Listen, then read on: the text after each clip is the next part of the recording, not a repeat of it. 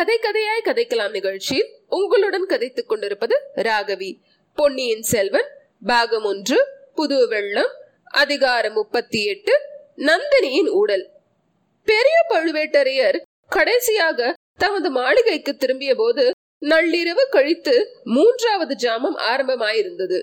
வீதி புழுதியை வாரி அடித்துக்கொண்டு சுழன்று சுழன்று அடித்த மேலக்காற்றை காட்டிலும் அவருடைய உள்ளத்தில் அடித்த புயல் அதிக புழுதியை கிளப்பியது. அருமை சகோதரனை அவ்வளவு தூரம் கடிந்து கொள்ள வேண்டியிருந்தது பற்றி சிறிது பச்சாதாபப்பட்டார். அவர் மீது தம்பி வைத்திருந்த அபிமானத்துக்கு அளவே இல்லை. அந்த அபிமானத்தின் காரணமாகத்தான் ஏதோ சொல்லிவிட்டான். இருந்தாலும் சந்தேகக்காரன் எதற்காக அனாவசியமாக நந்தினியை பற்றி குறை கூற வேண்டும்? மனித சுபாவம் அப்படித்தான் போலும். தான் செய்த தவறுக்கு பிறர் பேரில் குற்றம் சொல்லி தப்பிக்கொள்ள முயல்வது சாதாரண மக்களின் இயற்கை. ஆனால் இவன் எதற்காக இந்த இழிவான முறையை கடைபிடிக்க வேண்டும்? கைவசம் சிக்கியிருந்த ஒரு மோசக்கார திருட்டு வாலிபனை விட்டுவிட்டு அதற்காக ஒரு பெண்ணின் பேரில் அதுவும் மதனியின் பேரில் குற்றம் சொல்லுவது இவனுடைய வீரத்துக்கும் ஆண்மைக்கும் அழகாகுமா? போனால் போகட்டும். அதற்காகத்தான் அவன் வருந்தி மன்னிப்பும் கேட்டுக்கொண்டு விட்டானே. மேலும் அதை பற்றி நாம் எதற்காக நினைக்க வேண்டும்? இருந்தாலும் அவன் கூறியதில் அணுவளவேனும் உண்மை இருக்கக்கூடுமா? ஒருவேளை இந்த முதிய பிராயத்தில் நமக்கு பெண் பித்துதான் பிடித்திருக்குமோ?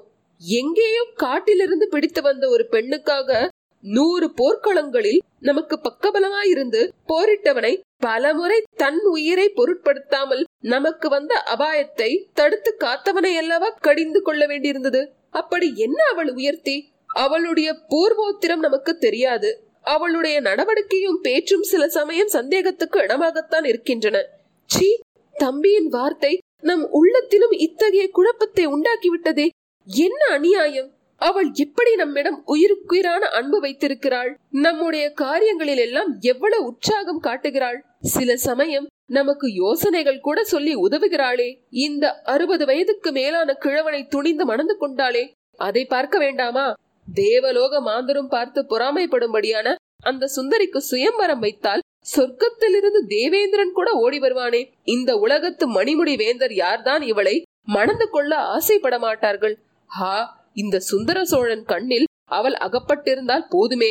அப்படிப்பட்டவளை பற்றி எந்த விதத்திலும் ஐயப்படுவது எவ்வளவு மடமை இளம் பெண்களை மணந்து கொண்ட கிழவர்கள் இல்லாத சந்தேகங்கள் எல்லாம் கொண்டு தம் வாழ்க்கையை நரகமாக்கிக் கொள்வார்கள் என்று கேள்விப்பட்டிருக்கிறோம்.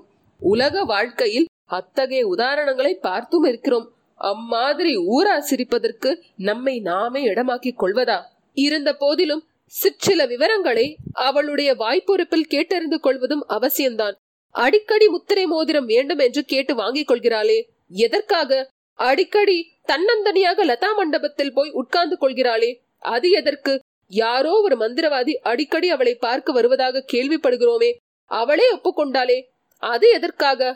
மந்திரவாதியிடம் இவள் என்னத்தை கேட்கப் போகிறாள்? மந்திரம் போட்டு இவள் யாரை வசப்படுத்த வேண்டும்? இதெல்லாம் இருக்க கல்யாணம் பண்ணியும் பிரம்மச்சாரி என்ற நிலையில் என்னை எத்தனை காலம் வைத்திருக்க போகிறாள்? ஏதோ விரதம் நோன்பு என்று சொல்லுகிறாளே தவிர என்ன விரதம் என்ன நோன்பு என்று விளங்கச் சொல்கிறாள் இல்லை.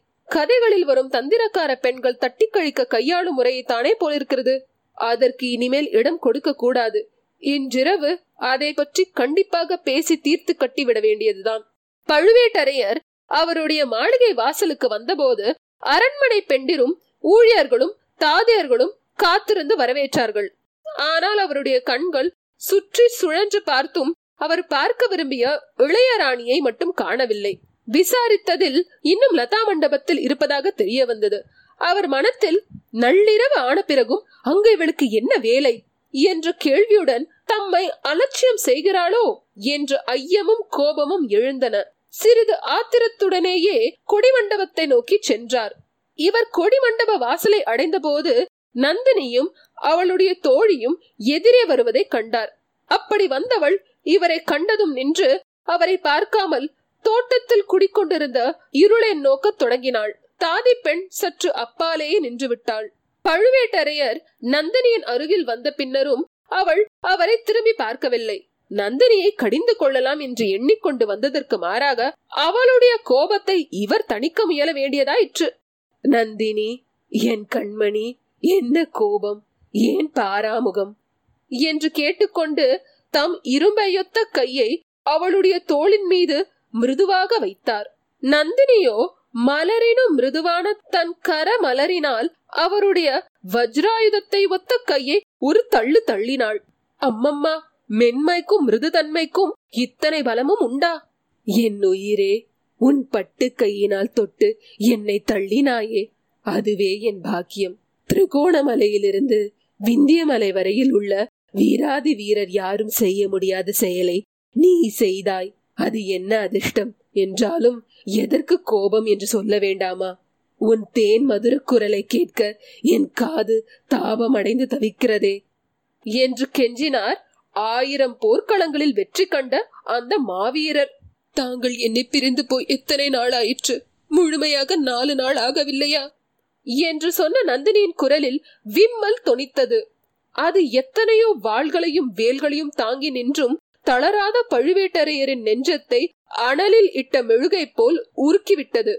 இதற்காகத்தான் இவ்வளவு கோபம். நாலு நாள் பிரிவை உன்னால் சகிக்க முடியவில்லையே. போர்க்களத்துக்கு போக நேர்ந்தால் என்ன செய்வாய்? மாத கணக்காக பிரிந்திருக்க நேரிடுமே. என்றார். தாங்கள் போர்க்களத்துக்கு போனால் மாத கணக்கில் தங்களை நான் பிரிந்திருப்பேன் என்றா எண்ணினீர்கள்? அந்த எண்ணத்தை மாற்றிக்கொள்ளுங்கள் தங்களுடைய நிழலைப் போல் தொடர்ந்து நானும் போர்க்களத்துக்கு வருவேன். அழகா இருக்கிறதே உன்னை போர்க்களத்துக்கு அழைத்து போனால் நான் யுத்தம் பண்ணினார் போலத்தான் கண்மணி.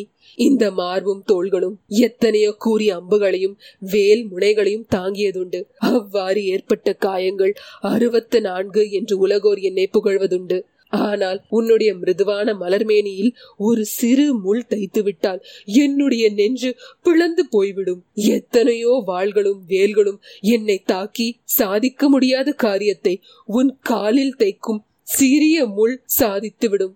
உன்னை எப்படி யுத்த களத்துக்கு அழைத்து போவேன்? நீ இத்தனை நேரம் கருங்கல் தரையில் நின்று கொண்டிருப்பதே எனக்கு வேதனையாய் இருக்கிறது இப்படி வா. வந்து உன் மலர் படுக்கையில் வீச்சிரு உன் திருமுகத்தை பார்க்கிறேன். நாலு நாள் பிரிவு உனக்கு மட்டும் வேதனை அளித்தது என்று நினைக்காதே. உன்னை காணாத ஒவ்வொரு கணமும் எனக்கு ஒரு யுகமாயிருந்தது.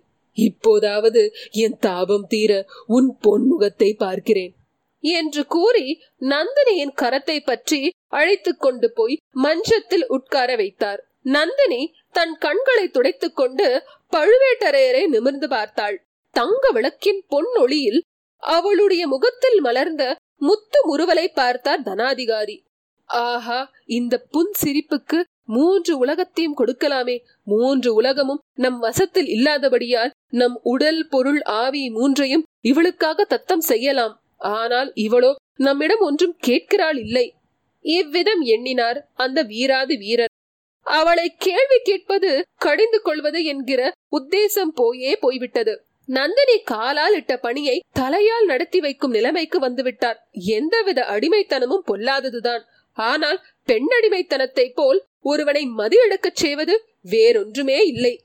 நாலு நாள் வெளியூரில் இருந்துவிட்டுத்தான் வருகிறீர்களே. திரும்பி வந்தவுடன் நேரே ஏன் இங்கு வரவில்லை? என்னை விட தங்களுக்கு தங்கள் தம்பிதானே முக்கியமாகிவிட்டார் என்று கேட்டாள் நந்தினி. கேட்டுவிட்டு கள்ள கோபத்துடன் அவரை கடைக்கண்ணால் பார்த்தாள்.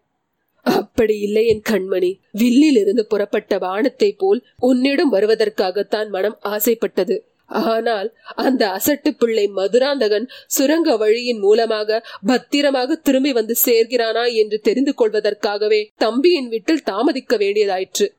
ஐயா தாங்கள் எடுத்த காரியங்களிலெல்லாம் எனக்கு ஸ்ரத்தை உண்டு. தங்கள் முயற்சி அனைத்தும் வெற்றி பெற வேண்டும் என்றுதான் நானும் ஆசைப்படுகிறேன். ஆனாலும் நான் ஏற வேண்டிய மூடு பல்லக்கில் ஒரு ஆண் பிள்ளையை தாங்கள் ஏற்றிக்கொண்டு போவதை நினைத்தால் எனக்கு கஷ்டமா இருக்கிறது நாடு நகரங்களில் உள்ள ஜனங்கள் எல்லோரும் என்னை கூட அழைத்து போவதாக எண்ணிக்கொள்கிறார்கள். அது எனக்கு மட்டும் சந்தோஷம் அளிக்கிறது என்றா நினைக்கிறாய்? இல்லவே இல்லை. ஆனால் எடுத்த காரியம் பெரிய காரியம். அதை நிறைவேற்றுவதற்காக சகித்து கொண்டு செய்கிறேன். மேலும் இந்த யோசனை கூறியதே நீதான் என்பதை மறந்துவிட்டாயா? உன்னுடைய மூடு பல்லக்கில் மதுராந்தகனை அழைத்து போகும்படி நீதானே சொன்னாய். கோட்டையிலிருந்து போகும்போதும் வரும்போதும் அவனை தனியாக சுரங்க வழியில் அனுப்பும் யுக்தியையும் நீதானே கூறினாய். என்னுடைய கடமையைத்தான் நான் செய்தேன். கணவர் எடுத்திருக்கும் காரியத்துக்கு உதவி செய்வது மனைவியின் கடமை அல்லவா ஏதோ எனக்கு தெரிந்த யுக்தியை சொன்னேன். தங்களுக்கு அதனால். அது மட்டுமா செய்தாய்? இந்த மதுராந்தகன் உடம்பெல்லாம் விபூதியை பூசிக்கொண்டு ருத்ராட்ச மாலையை அணிந்து நமச்சிவாய ஜபம் செய்து கொண்டிருந்தான். கோயில் குளம் என்று சொல்லிக்கொண்டு அம்மாவுக்கு பிள்ளை நான் தான் என்று நிரூபித்துக் கொண்டிருந்தான். அரசாழ்வதில் ஆசை உண்டாக நாங்கள் எவ்வளவோ முயன்றும் முடியவில்லை. இரண்டு தடவை நீ அவனுடன் பேசினாய். உடனே மாறி போய்விட்டான் இப்போது அவனுக்கு அவனுடைய மனோராஜ்யம் இலங்கையிலிருந்து இமயமலை வரையில் பரவி இருக்கிறது பூமியிலிருந்து ஆகாசம் வரையில் வியாபித்திருக்கிறது. நம்மை காட்டிலும் அவனுக்கு அவசரம் தாங்கவில்லை. சோழ சிம்மாசனத்தில் ஏற துடித்துக் கொண்டிருக்கிறான். நந்தினி அந்த பிள்ளை விஷயத்தில் நீ என்ன மாயமந்திரம் செய்தாயோ தெரியவில்லை. ஆமாம் நீதான் இப்படிப்பட்ட மாய மந்திரக்காரியா இருக்கிறாயே. வேறு மந்திரவாதியை நீ ஏன் அழைக்கிறாய்? அதை பற்றி அனாவசியமாக ஜனங்கள். அரசே அதை பற்றி அனாவசியமாக யாரேனும் பேசினால் அப்படிப்பட்ட துஷ்டர்களின் நாக்கை துண்டித்து புத்தி கற்பிப்பது தங்கள் பொறுப்பு. மந்திரவாதியை நான் ஏன் அழைக்கிறேன் என்பதை முன்னமே சொல்லியிருக்கிறேன். தாங்கள் மறந்திருந்தால் இன்னொரு தடவையும் சொல்லுகிறேன். பழையாறையில் உள்ள அந்த பெண் பாம்பின் விஷத்தை இறக்கத்தான். நீங்கள் ஆண்மை உள்ள புருஷர்கள். யுத்த களத்தில் நேருக்கு நேர் நின்று ஆண் பிள்ளைகளோடு போரிடுவீர்கள் கேவலம் பெண் பிள்ளைகள் என்று அலட்சியம் செய்வீர்கள். பெண் பிள்ளைகளுடன் போர் செய்வது உங்களுக்கு அவமானம். ஆனால் நூறு ஆண் பிள்ளைகளை காட்டிலும் ஒரு பெண் பிள்ளை அதிகமான தீங்கு செய்து விடுவாள். பாம்பின் கால் பாம்பறியும். அந்த குந்தவையின் வஞ்சனை எல்லாம் உங்களுக்கு தெரியாது. எனக்கு தெரியும். தங்களையும் என்னையும் சேர்த்து அவள் அவமானப்படுத்தியதை தாங்கள் மறந்திருக்கலாம்.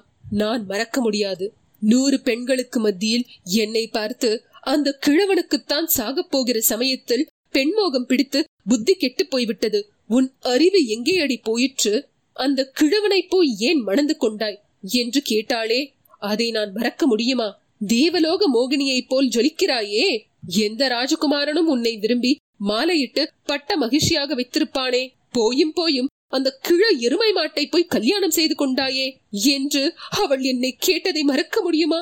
இந்த உடம்பில் உயிருள்ள வரையில் மறக்க முடியாது என்று கூறி நந்தினி விம்மி அழத் தொடங்கினாள். அவளுடைய கண்களில் பொங்கிய கண்ணீர் தாரை தாரையாக கன்னங்களின் வழியாக பெருகி அவளுடைய மார்பகத்தை நனைத்தது. இத்துடன் அதிகாரம் முப்பத்தி எட்டு முற்றிற்று.